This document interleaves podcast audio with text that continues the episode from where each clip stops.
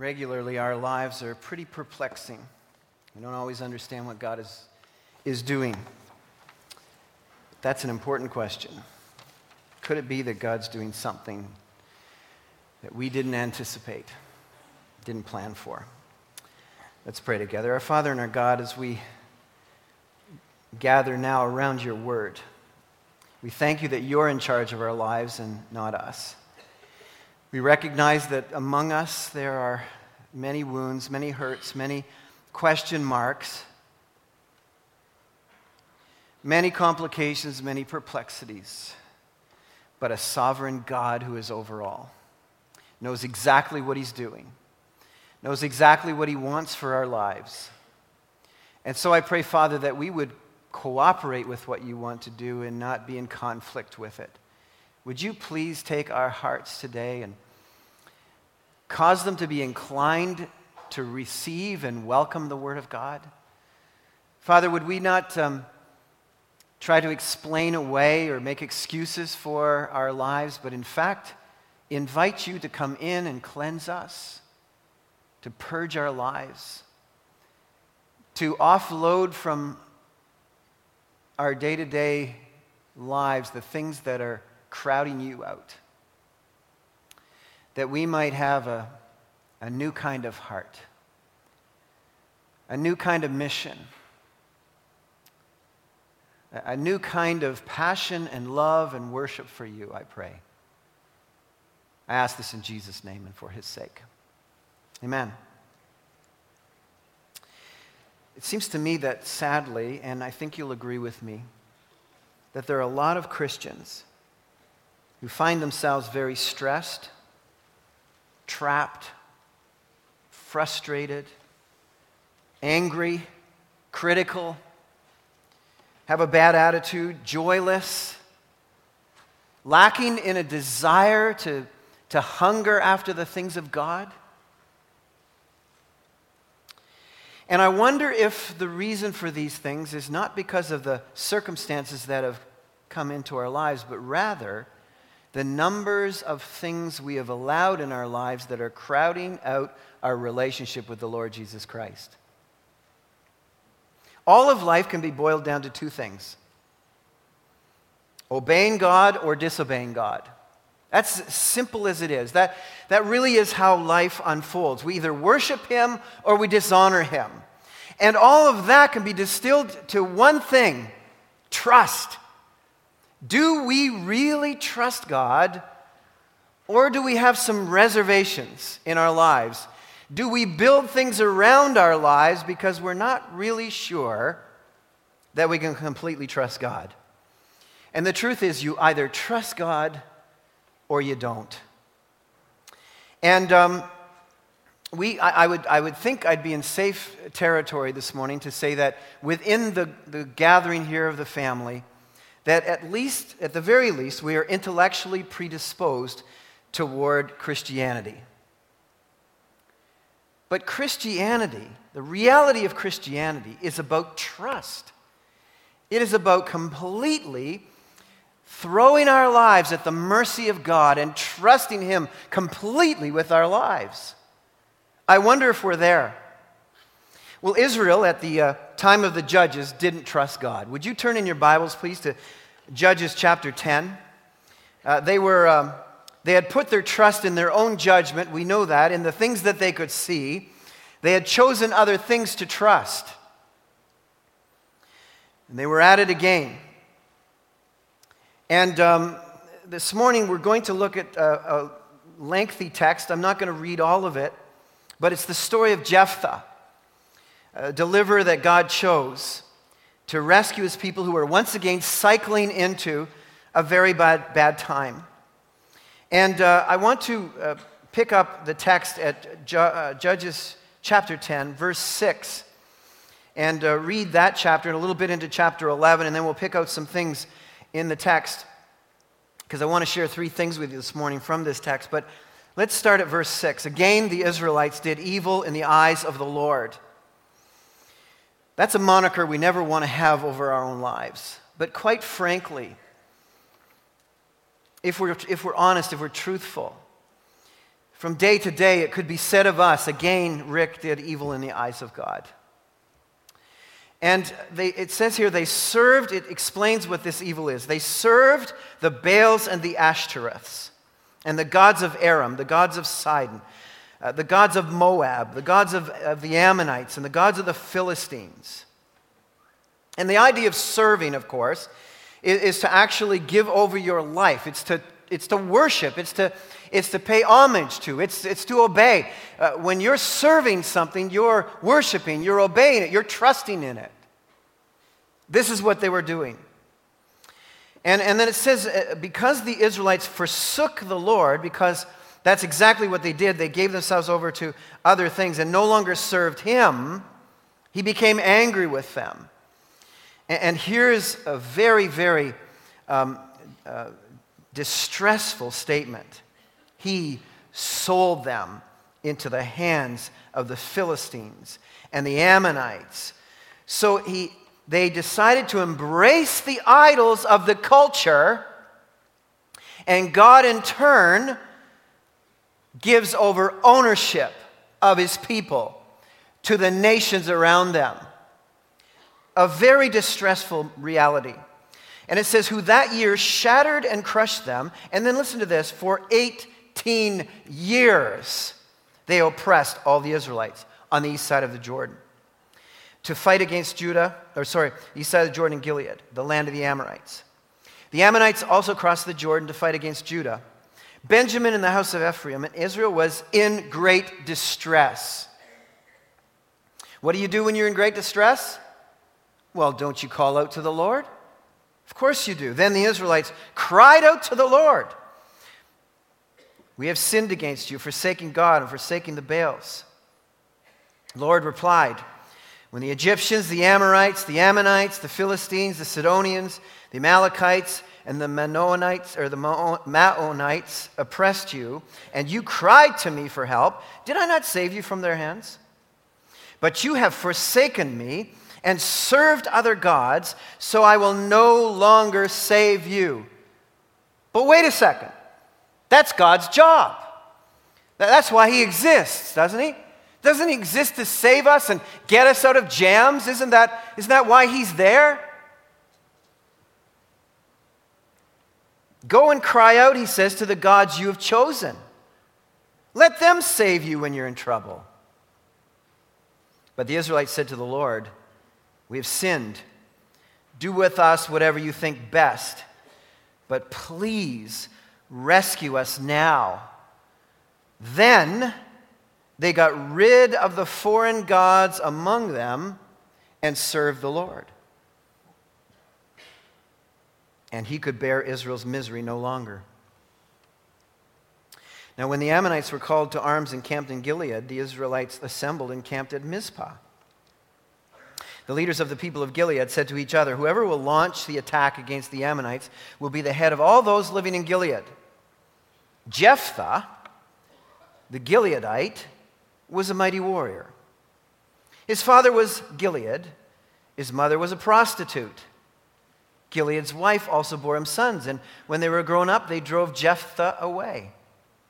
You're not going to get any inheritance in our family, they said, because you are the son of another woman. So Jephthah fled from his brothers and settled in the land of Tov, where a group of adventurers by the way, a group of adventurers is not what you think adventurers are. It's a group of ragamuffins, a, a group of troublemakers, a group of, of crazy people. It's just like a church. We're a gathering of adventurers. We're a group of adventurers, a group of ragamuffins, a group of cast offs that God has by grace brought together into his family. And they gathered around him and followed him. Sometime later, when the Ammonites made war on Israel, the elders of Gilead went to get Jephthah from the land of, of Tob, which, by the way, is the land of good. Come, they said, be our commander so we can fight the Ammonites. And Jephthah said to them, Didn't you hate me and drive me from my father's house? Why do you come to me now when you're in trouble? We've heard that before. Let's stop right there. And um, this is the reading of God's word. And um, I want to make some, some commentary here. I, I, I, I want to point out to you that while we're reading about Aram and Sidon and Moab and Ammon and Philistia and Egypt and all those kinds of countries, what we're really reading here today is about Canada. I want to propose to you that the application of this text is so stunningly related to our particular situation now. It, it was almost mind boggling. When I took the time to study this text all over again, I realized, wow, you know what? This is come to life right now. This is, this is us. This is a message so directly to us. So don't allow it, the application of this, to, to, be, um, to, be, for, to be distracted about the application of this. It is so uh, apropos to us, it is a watershed time for us. This is about the great crisis of trust in God's people. And it is, um, it is a contemporary message to all of God's people. Here's what happened at the time of Jephthah, but it feels so familiar when you look at this. And I would suggest to you that that it is possible for each of us and for God's people, and I, I would think that, that even with our, in our own church family here, that um, there is a crisis of trust among us. And, and I want to point out a couple of uh, ideas where you might be staggering a little bit under the weight of, of the uh, things that are in your life. You may be in a trust, trust crisis if, one, you don't think trusting God will get you what you want. And so, compromise seems like a more comfortable way to coexist with those in conflict with Christ. You're not so certain, you're not so sold on the idea that all out, total commitment, kind of trust to God is going to be comfortable in your life. And so, to um, find a place of comfort in a culture at war with Christ You've settled into a comfortable kind of compromise and embraced the things of the world in such a way as it's crowding out your relationship to be committed to Christ. Secondly, you might think that God can't use you for a really great call to trust your unlikely pedigree or your lack of preparation or insecurities have paralyzed you to this point. I mean, Jephthah is a very unlikely leader. He's not the kind of person that necessarily would be picked out. He's the kind of guy who got kicked out of his family. He's the kind of guy who has a, a very unusual childbirth. He's not really part of the family. His mother's a prostitute. He's thrown out of the family. He's rejected. He's despised. He's scorned. He's the kind of person that God picks and brings into his family. He's you or me, but he's unlikely. And many of us think that our, our background, our heritage, our, our, our, um, our history, who, who we are, how we were raised, is, is uh, produces insecurities in our lives, we think God could never call on me for a great act of trust. You're exactly the person God wants to call. You may be in a trust crisis if you think you have to buy God's favor with your misery because you don't really trust God to do good the way you define good. We're going to see this later on in Jephthah when he buys him off with a vow and then you become a grace curmudgeon. You know what a grace curmudgeon is? I could never believe that, that God would just graciously love me. I, I can never believe that I can live a life where I can be simply um, living and dwelling in the grace of God. I feel like um, that, that, God is a hard taskmaster, and, and if I crawl and grovel enough, and if I work hard enough, that maybe, just maybe, I could inch out some of God's favor. And so we become grace curmudgeons in our lives angry, bitter, unhappy, joyless, not hungry for the things of God. Listen, I want to tell you something. The price of God's favor is not your misery. It is your total, complete trust in God. So, what to do about this whole reality of being enculturated and then struggling to trust God? You bought into the blended, blending into the culture. You've taken the approach that if you can't beat them, let's just join them. Well, here's some of the problems. Because um, we want to look at how this happens in our lives. How, how could God's people continue to cycle into serving idols, serving Baals, serving the Ashtoreths, serving the gods of the cultures around them? How do they keep doing this? By the way, um, it is so easy uh, to just keep adding ideas and things that we see in the culture to our lives. We become too busy, too busy for God. We become too financially pressured. We can become too stressed. We become there's no margin left in our lives. And the desperation in our lives gets even worse because, because in adding all of this stuff to our lives and crowding out a relationship with God and losing our confidence and losing our sense of trust in God, He, uh, he gives us over to the ownership of the things that we've been embracing in our lives. The desperate moment here in the text is God giving his people over. He says he sold them over to be owned by others. And whatever you're owned by, you must obey. Becomes the boss of your life. So, are you owned by the Lord or are you owned by all kinds of other things today? Because Jesus Christ bought us at a very costly price. Not with gold and silver, but with his precious blood. That we might belong to him. Total heart, mind, soul, body, strength. He bought all of us. He bought everything that we are. And we have been buying everything that the culture buys and adding it into our lives bit by bit. And one day we realize it's a really crowded relationship I've got going on with the Lord. I'm related to all kinds of other things. I'm beholding to all kinds of other things. And God simply sold me over to all kinds of other things. And I want to say to you this morning, beloved, that the first thing that needs to happen in many of our lives is we need to get reowned by God alone.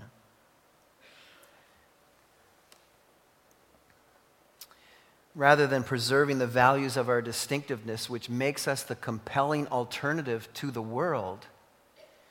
We are manufacturing a trust crisis in our lives by our own choice to embrace their securities and their sensualities. And God wants us free from that. That's what they were buying into here. Listen, uh, let, let me explain to you that, that um, we, we live in a very risky neighborhood here in Canada.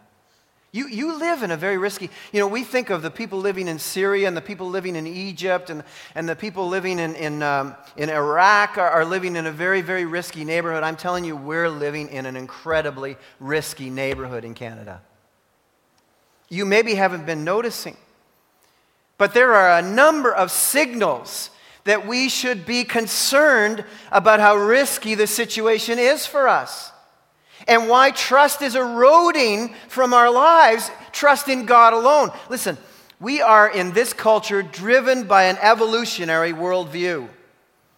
Front and center, every facet, every nook and cranny of this culture is driven by an evolutionary worldview. If you don't, um, if you're not noticing it, I'm telling you that it explains why everybody is saying to you, wait a second, all these values and virtues and things that are right, they change over time. That's why people can say to you, What, are you crazy? You mean to tell me you go to church on Sundays? You live like that? This is the year 2014. You must have lost your mind. Things have changed. That was the dark ages, that was the old days. Listen, that's an evolutionary worldview.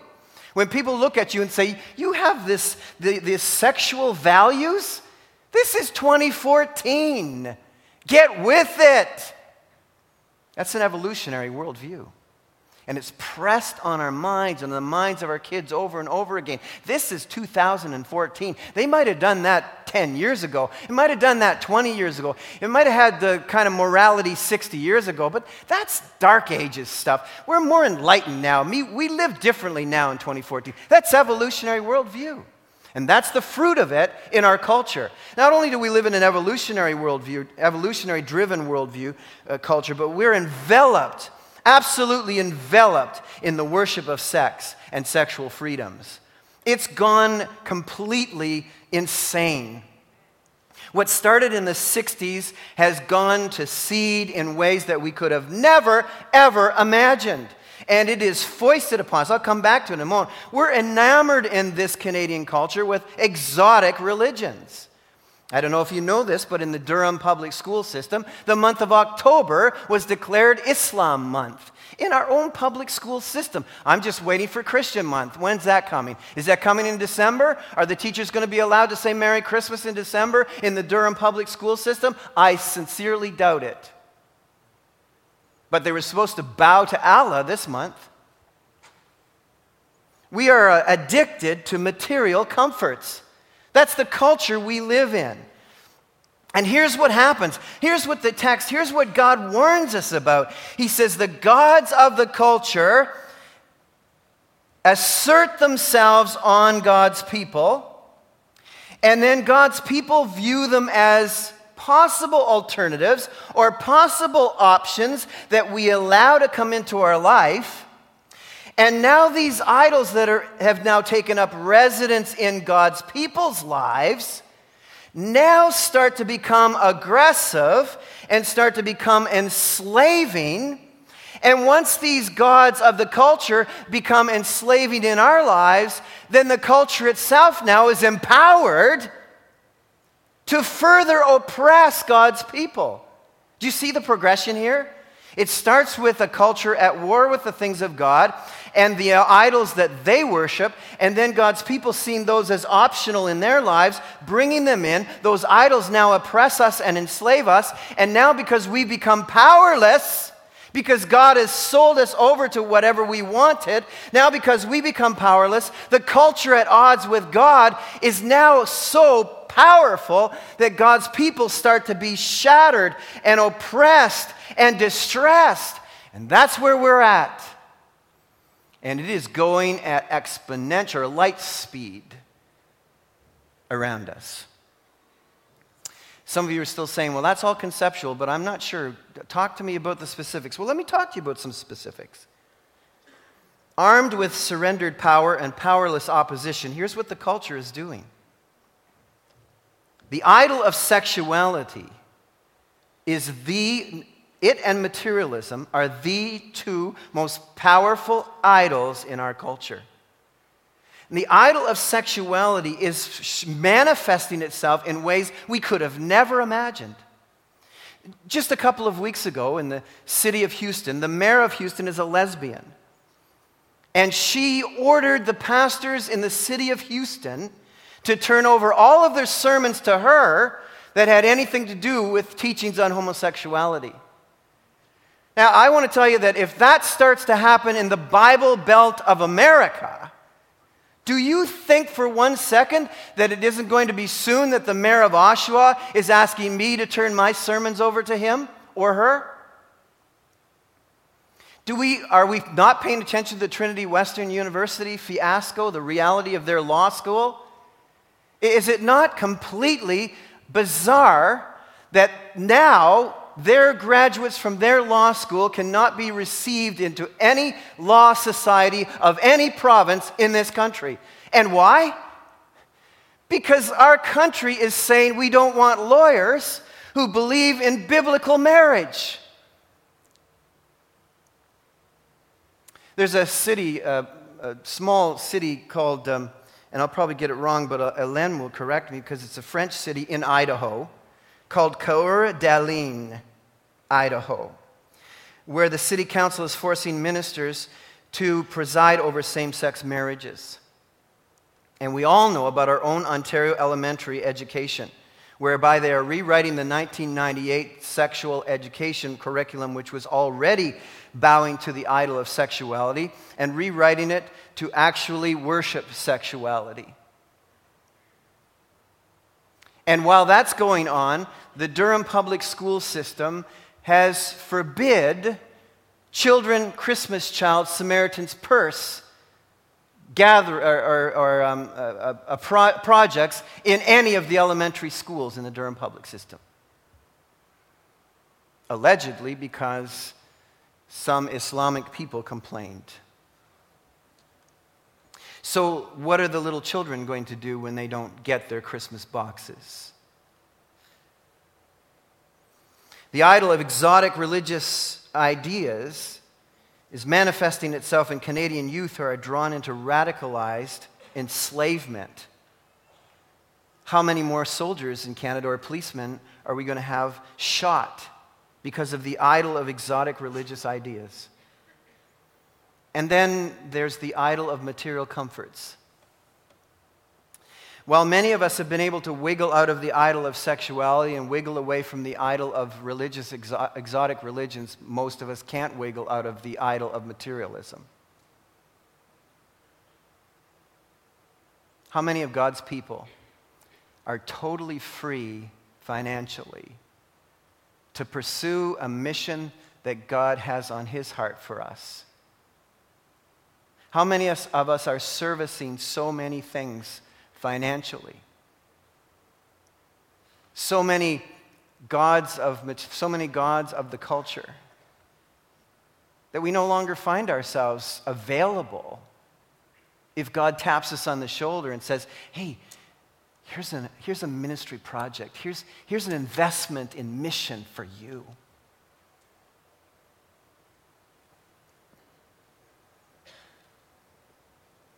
it says that the people were in great distress.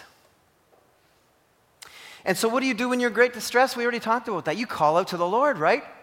Come and save me, get me out of this distress because you know you've got all this, you've got all these things that you own, and and uh, you're relying on them, and you've you've set your sights on the on the uh, securities and sensualities of the culture, and now your life goes into a nightmare moment.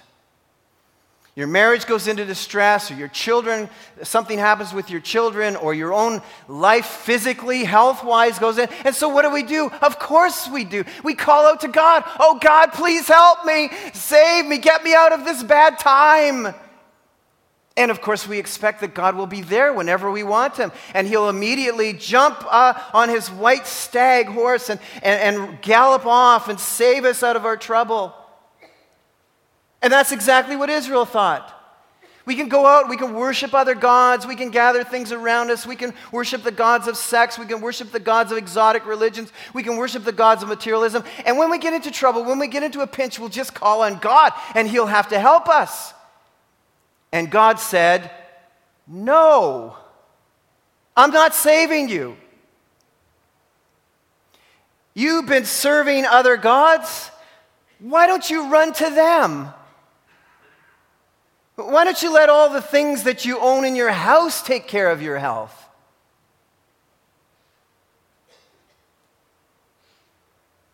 But God, that's your job. You're there to save us. He says, No, I'm not saving you. And it, and, and it shocks us. But maybe, maybe that's where you are right now.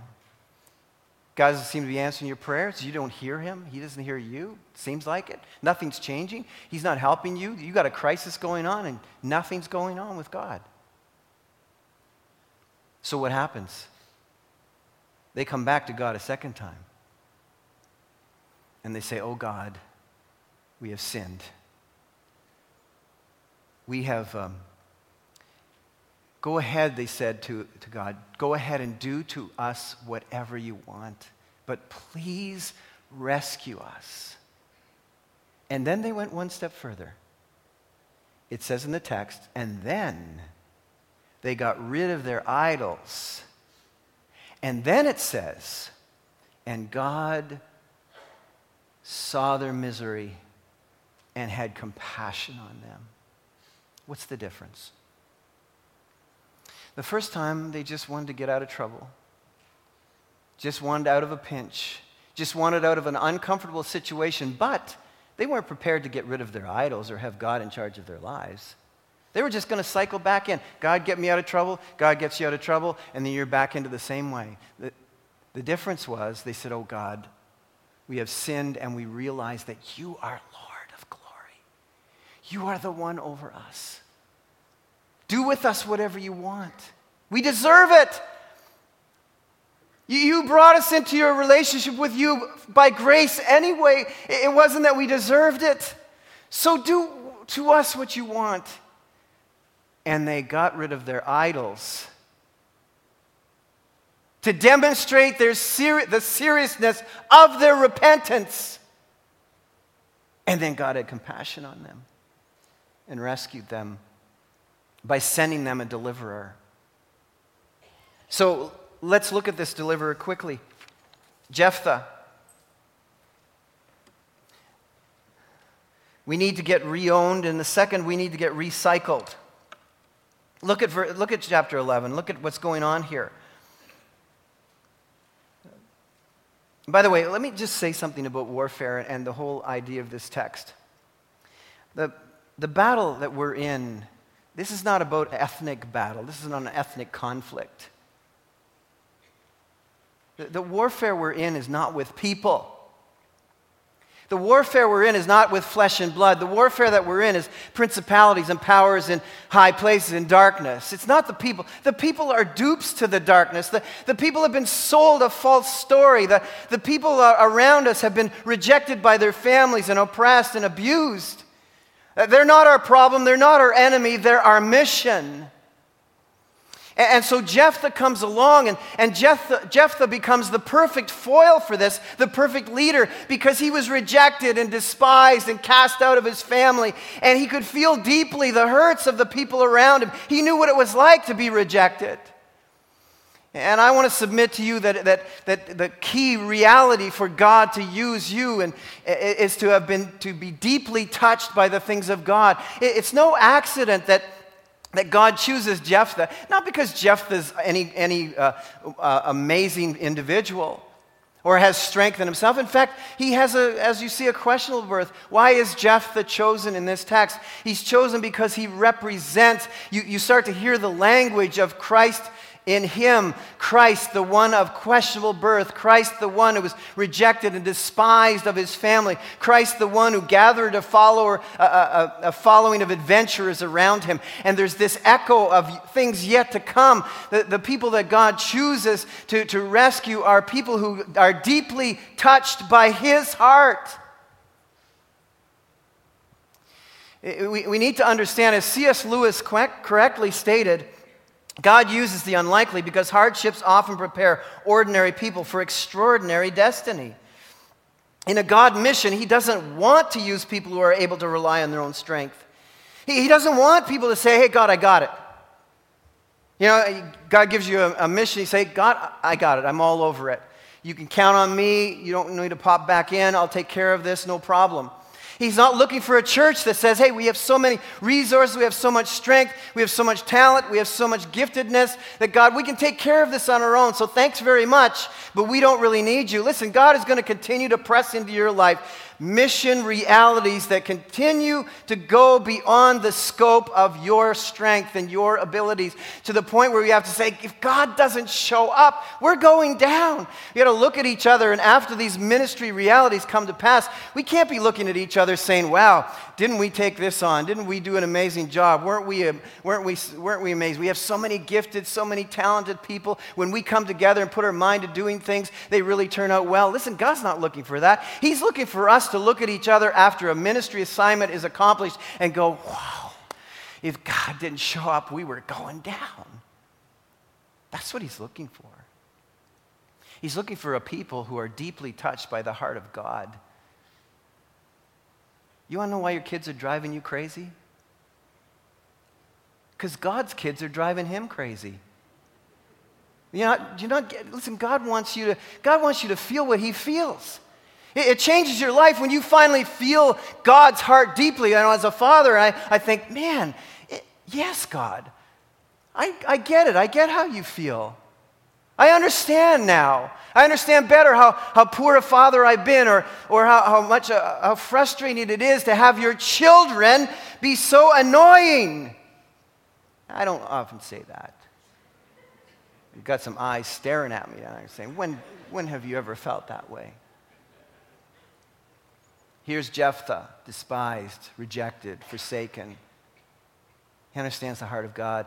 To be used by God, to be recycled after you're finally reowned because you've got rid of your idols, you need to be recycled.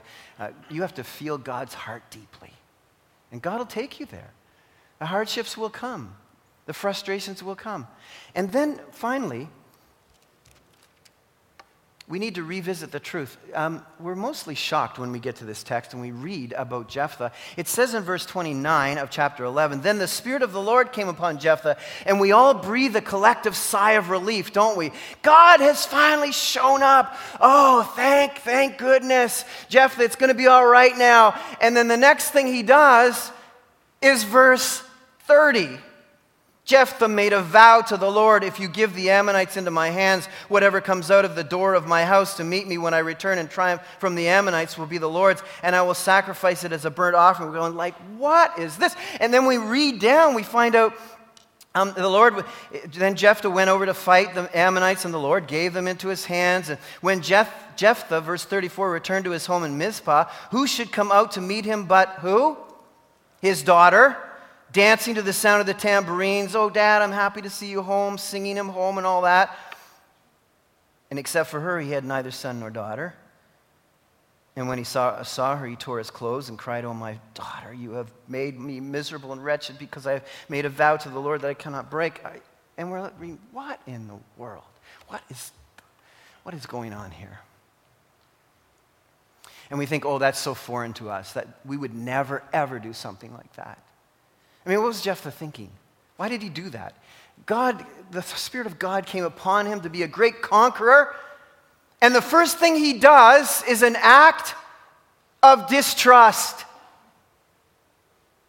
I mean, God comes upon him with power, chooses him to be the leader, the judge, the deliverer. And the first thing he does is thinks, I gotta, I gotta make a deal with God. I gotta buy God. Now, in order for this to make sure that, to, to make sure that this victory is secure, I've got to pay God off. What in the world would possess him to do that? Lack of trust. He had spent so much time trusting in idols around him, making contracts with idols,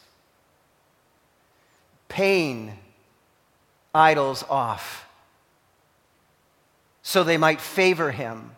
He'd spent so, t- so much time being a mob boss himself, leading this band of adventurers, that he had now placed his own character into the character of God and said, God must be like me.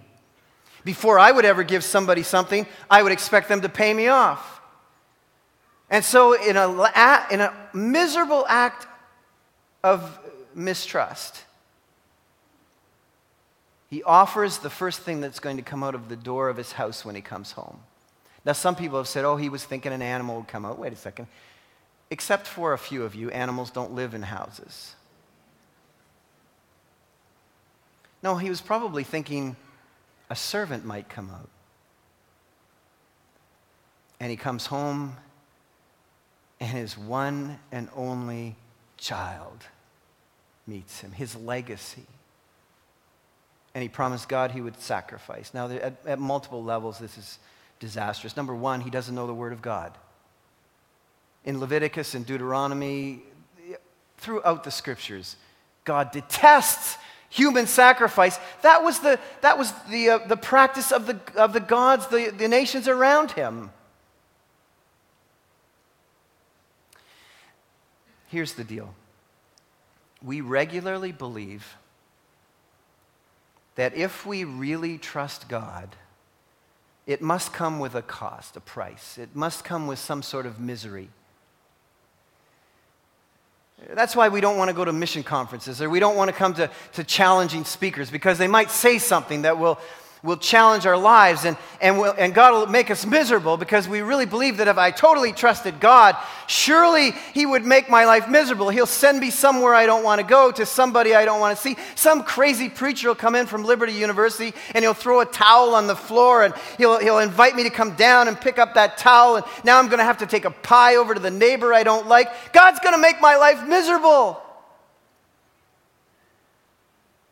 And so we're really convinced that, that the way to really gain God's favor is the more miserable I am, the more favor I'll get from God.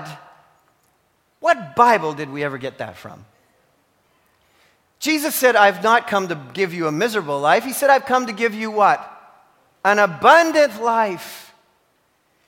He's graced us. Listen, he, we didn't come into his family because we deserved it, because we were groveling around. We came into his family by grace. He didn't have to bring us into his family. He brought us into his family because he loves us, and he grows us because he loves us. It's not about clawing our way up some sort of mountain, hoping that if I'm miserable enough and if I work hard enough, that maybe, just maybe, God will let me into heaven. Listen, that's what your unbelieving family and friends think. And they're banking all of eternity on it. That's who they think God is. They think if my good works are good enough, if I just bargain with the mob boss God, the big guy in the sky, then maybe he'll let me into heaven. And Jephthah, because God wanted us to know about this, teaches us the lesson that God needs to be trusted alone. We don't bargain with God. We don't buy God off. We don't set a contract with God. We trust God. He had the Holy Spirit, he had all he needed. Bypassing grace and legalistically treating God like a mob boss is killing the mission of the church, and Christ must be trusted, not paid off.